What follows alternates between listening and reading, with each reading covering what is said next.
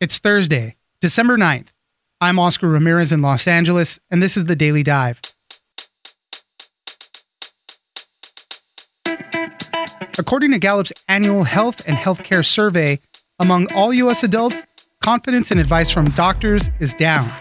More people reported losing trust in their doctor over the past year, and Republicans in particular had a 13% drop from a decade ago, while Democrats' trust increased. Jeffrey Jones, senior editor at Gallup, joins us for what to know as this data is consistent with changing attitudes of trust in science. Next, Amazon Web Services had a nine hour outage on Tuesday, which led to website and streaming service disruptions, delays in package deliveries, and many smart home devices to stop working. In some cases, people had to sweep their own floors or turn on their own lights, and it highlighted just how many internet connected devices people have in their homes and the reliance on a connection to the cloud. Sarah Needleman, tech reporter at the Wall Street Journal, joins us for more. Finally, before the pandemic, most people probably wouldn't let a scratchy throat or even a mild cold interfere with plans. Now, even the sniffles can derail plans. What happens now could be an over explanation of symptoms to rationalize missing out on something, or even the simple, it might be COVID, to get out of plans. Allie Caren, reporter at the Washington Post, joins us for What to Know. It's news without the noise. Let's dive in. In 2010, 73% of Republicans and Republican leaners were confident in the advice their doctor gave them. It's down to 60% in the current survey. Joining us now is Jeffrey Jones, senior editor at Gallup. Thanks for joining us, Jeffrey. Glad to be here. Let's talk about some interesting uh, stuff we saw out of Gallup's annual health and healthcare survey. Um, you know, we've been talking a lot about vaccines and consult your doctor, see if these could be right choices for you. One of the questions that we were getting some more data on is how many people trust their doctor's advice? How many people don't trust their doctors or would say, hey, I, I got to get a second opinion or do some more research on my own? Overall, what we're seeing is that uh, more people report losing some trust in their doctor over the past year. Overall, U.S. adult in the country confidence is down just a little bit, but where we see mm-hmm. the number the highest is with Republicans losing trust of their doctor. So, Jeffrey, tell us a little bit more about it. Yeah, so you mentioned overall confidence is down. So we find 64% of Americans saying that they're confident in the accuracy of the advice that their doctor gives them. And then the alternative to that, um, the option that we offer is do they feel it's necessary to check for second opinions or do their own research? And 35% say that we've definitely seen the drop. It's pretty much confined to Republicans, and this would include um, Republican leaning independents. So, that group, when we last asked this question in 2010, 73% of Republicans and Republican leaners were confident in the advice their doctor gave them. It's down to 60% in the current survey. Meanwhile, Democrat generally flat, if anything, slightly higher now, 71% compared to 68% in 2010. So definitely loss of confidence in doctors, but chiefly among Republicans. 2002 seemed to be a, an inflection point where it was just as about as low that it is right now.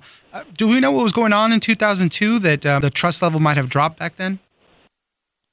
Um, it's hard to say really. Um, I can't, you know, recall exactly what was happening in 2002. That was still kind of in the post 9/11 period, so I'm not sure. You know, that's not obviously directly relevant to it, but you know, we did see a lot of measures uh, change around that time. So, um, you know, that yeah, that could be a factor, but it just really isn't isn't that clear. Um, you know, it's it's a pretty big gap in between the surveys. So, you know, in this one, even compared to the last one, it's been 11 years since we asked it. We think that's probably COVID related. That's causing this. Right. Certainly, there's a lot of skepticism among Republicans about the public health guidance um, that uh, officials are giving. Um, so, you know, that could be playing in. We don't know for sure, but it's, it seems, you know, like a strong hypothesis. You know, when you talk about people saying it's, they feel it's necessary to check for a second opinion. I mean, that just totally makes sense when it's some big, you know, life-changing surgery that you might have or certain diagnosis of a of a crazy disease, you know, something like cancer or whatever. That makes sense, but the other part of it is, hey, they feel like they need to do their own research. And while that's all good, people should be informed. You know, we've seen that's where a lot of misinformation starts thriving. So that's why it's interesting to see that a lot of people feel that way that they they're not trusting their doctors, they want to go that way instead. Yeah, I mean, it's certainly not a bad advice to check for a second opinion on the on those bigger things, but routine advice, you know, about how to deal with COVID, um, you know, I'm not sure that you know we necessarily need to to check around. And like you said, if you're checking on Facebook or you know you're watching partisan news or you know a partisan website that. Uh, you know, it might tell you what you want to hear, but it might not be telling you giving you the best advice or, or accurate advice or you know what people who study these things for a living would uh, suggest. These changes in attitudes about medical advice are also pretty consistent with other uh, findings from Gallup when we're talking about trust in science as well. Yeah, absolutely. Um, this question, this is, goes way back to 1975. Uh, that was the last time that we had asked about trust in science, so we updated it again this year in light of um, you know what we're seeing around COVID as well as climate change and, other factors, and we saw a steep drop among Republicans who say they're confident uh, in the institution of science. So um, going back to 1975, 72% of Republicans said they had either a great deal or quite a lot of confidence in science. It's down to 45% this year. Meanwhile, Democrats have gone in the other direction. They went from 67% confident in 1975 up to 79% um, this year. So, um, huge drop among Republicans. Certainly a long time span there, you know, almost 40 years, but, you know, pretty dramatic change. And, uh, you know, a change in, in the ordering too, because Republicans were at least as confident in science, if not more so, in the mid 70s, and now they're much less confident than Democrats, almost half as confident. And to your point about that, the hypothesis, right? Why this could be COVID related. You know, a lot of people were saying that this erosion in trust, especially among Republicans, happened within the past year. Yeah, it seems certainly COVID has been different. We kind of look back to the last kind of national crisis that we faced was 9/11. It seemed the country was more together on that one. Uh, we certainly saw a lot of rallying around uh, leaders after um, that crisis. This one seems a lot more politicized. Um, people have kind of taken sides. Um, you know, Democrats trying to maybe, you know, accurate or not, playing it up as a very serious threat Right. Republicans trying to downplay it, not a serious threat, and that's kind of spilled over into decisions about whether you need to wear a mask, whether you need to get vaccinated, that sort of thing. You know, and, and just a lot of mistrust about Dr. Anthony Fauci is, you know, kind of the leading voice on infectious diseases in the U.S. and kind of seen as a hero among Democrats and a villain among Republicans is kind of just a manifestation of, of what's going on since COVID hit. Jeffrey Jones, senior editor at Gallup, thank you very much for joining us. My pleasure. Thanks.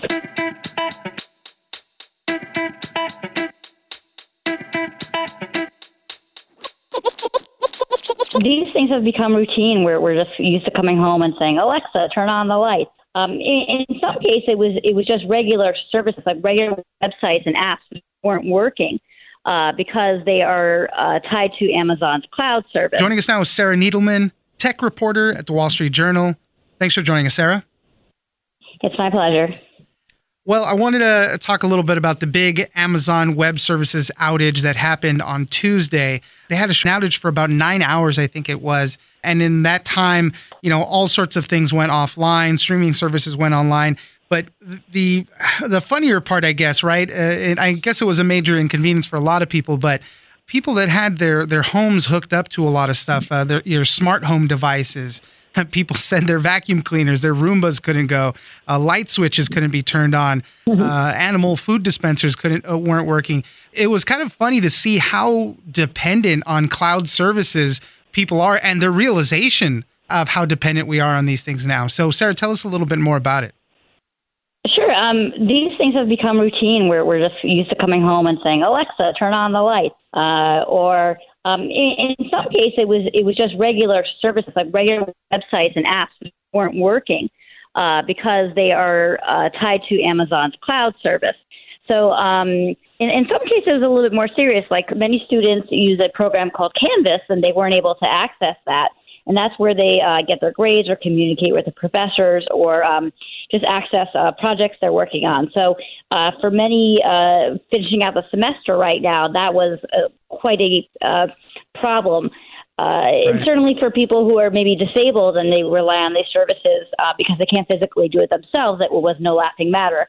But then for um, for other folks, it was just a a case of you know not being able to uh, make voice commands to do things that maybe they'll have to get up off the couch and and, and turn on the lights themselves or yeah. or find out what the weather is by actually stepping outdoors. In the end, what was the problem?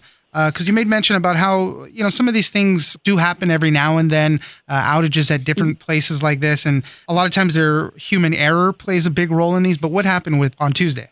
Uh, well, Amazon blamed the outage on impaired network devices. So uh, that's something on their end and uh, so, somewhat complicated.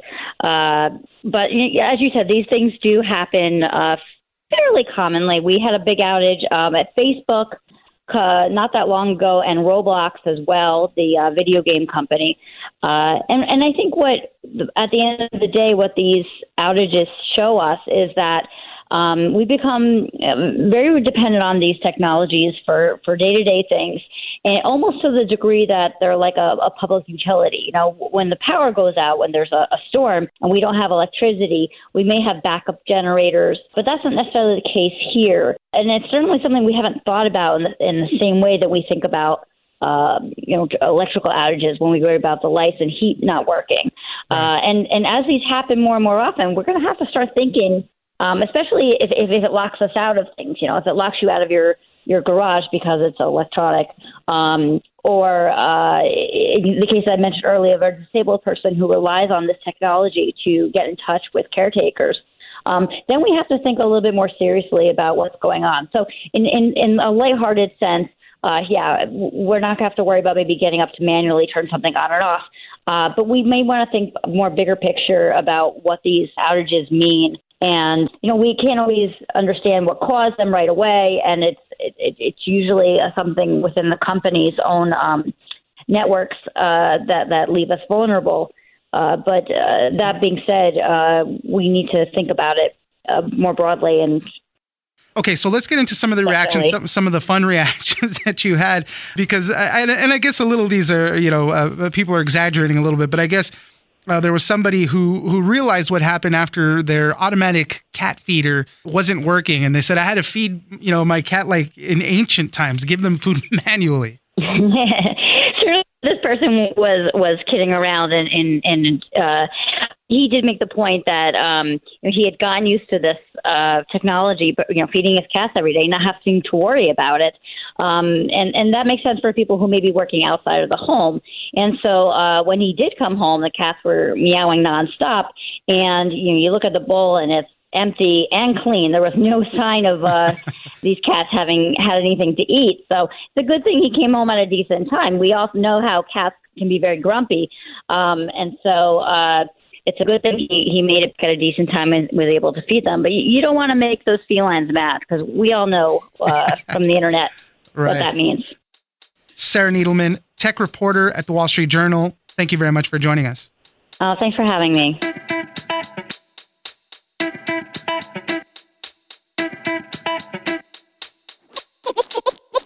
I found myself sending paragraphs of text messages saying, just so you know, it's probably not COVID. I haven't been exposed to anyone, but here's what I'm feeling. Kind of to relieve myself of some of the guilt, I guess, that I was feeling to say, Are you comfortable seeing me? Joining us now is Allie Caren, reporter at the Washington Post. Thanks for joining us, Allie. Thanks for having me. Let's talk about one of the uh, interesting quirks that have popped up because of the pandemic. Before all of this, if uh, you had a scratchy throat, the sniffles, maybe even a mild case of the cold or something, we'd always brush it off. But as these all these months have gone by, increasingly any little thing that pops up, You're either worried you might have COVID, uh, you might you worry that you have to cancel plans, over explain yourself to people with those plans. It's also become kind of one of these socially acceptable things now. You blame it on possible COVID and you can get out of anything, really. Allie, tell us a little bit about it. Right. So this is this was kind of one of those stories that was born out of a real life experience. I myself found myself oversharing, overanalyzing the slightest symptoms if I had plans with friends or family, say later that day. Um, and I found myself sending paragraphs of text messages saying, just so you know, it's probably not COVID. I haven't been exposed to anyone, but here's what I'm feeling. Kind of to relieve myself of some of the guilt, I guess, that I was feeling to say, Are you comfortable seeing me? So Allyson Chiu and I, my colleague, uh, we teamed together and um, we went out there to sort of see are other people out there feeling this way? And we learned that other people are doing it. This seems to be a trend, a new social etiquette, social contract that we're all kind of buying into um, because of how much we now know about germs and the way they spread. Tell me a little bit more because you mentioned that it's kind of this new social contract and this new social etiquette. You know, someone mentioned about having to share, you know, symptoms or, or disclosing health information. I know some people feel comfortable with that, but there's also those that don't feel comfortable doing that as well. Right. So it's sort of twofold. It starts with you experiencing worry. When you bring it up to the friend or family member or colleague, let's say, you're going to see later that day or tomorrow, that spreads the worry to that other person. So you're already injecting that into the air. So sharing your own worry sort of stirs worry in other people. And it can be awkward to talk about symptoms sneezing, sniffling, scratchy throat if you're headed out to the bar with your friends for a good time. You know, you don't know your status for yourself, so you you don't want to be responsible for spreading germs to anyone else. That's probably got to be one of the worst feelings if, you know, you contracted COVID and then possibly spread it to other people knowing you got them sick. Right. So there's guilt associated with this, there's worry, there's anxiety, and then there's something one of our experts shared that's called anticipatory regret which is this notion of the potential negative consequences that you might have on another person because of a decision you yourself made. And that can ultimately play into whether or not you do the thing or you stay home. Even after now that the pandemic has slowed in many parts and people are getting out there, it still extends to other things. You know, if even if you feel a little sick, maybe in the past you would say, well, you know, I'm, I'm not feeling too good. I'm still going to get out there people are still extending that and saying, well, you know, I don't feel so good. I don't want to spread any germs as possible uh, if I can at all. So people are even more willing to, to hold back there and, and not get out so much. Right. It's funny. So many of the people that we talked to, both featured in our story and outside of our story, said, yeah, in the before times, as everyone affectionately calls it, in the right. before times, I would have had no problem boarding the subway or going to work or stopping at the bar on my way home with a little sniffle or with a sneeze or with a scratchy throat. And now that we're also hyper aware, we're second guessing ourselves. We're saying, well, I know it's not COVID. It's likely not COVID. But do I want to chance it? Because at the end of the day, what we're realizing is even if it's not coronavirus, it's still some sort of sickness. And I think that if coronavirus has taught us anything about germs and viruses, it's that the same virus can affect two different people completely differently. The funniest part of this all, I guess, is that it is become this kind of get out of jail free card for the, so for those that uh, hey I just don't even want to do something with people or you make those plans and then you regret them it's kind of a, a socially acceptable thing to throw out there and say hey I might be sick and at least you'll get off the hook that way Right. You know, it's terrible. If you send a one line sentence saying, you're not feeling well, hope to see you soon, it sounds like you're blowing off the plants, but they didn't mean anything to you. But if you send a paragraph, like maybe I have and other people have, it sounds like you're overcompensating. You're trying too hard to explain yourself, and it sounds like you're lying. When in the end of the day, I think this collective care and recognition that we all have um, for each other and respecting each other's health has been so, so present. We're more aware of the fact that our germs, viruses that we might carry, could affect other people in the most detrimental way. And it, it might even be a good thing if this is a trend that continues post pandemic. Allie Caren, reporter at the Washington Post, thank you very much for joining us. Thank you for having me.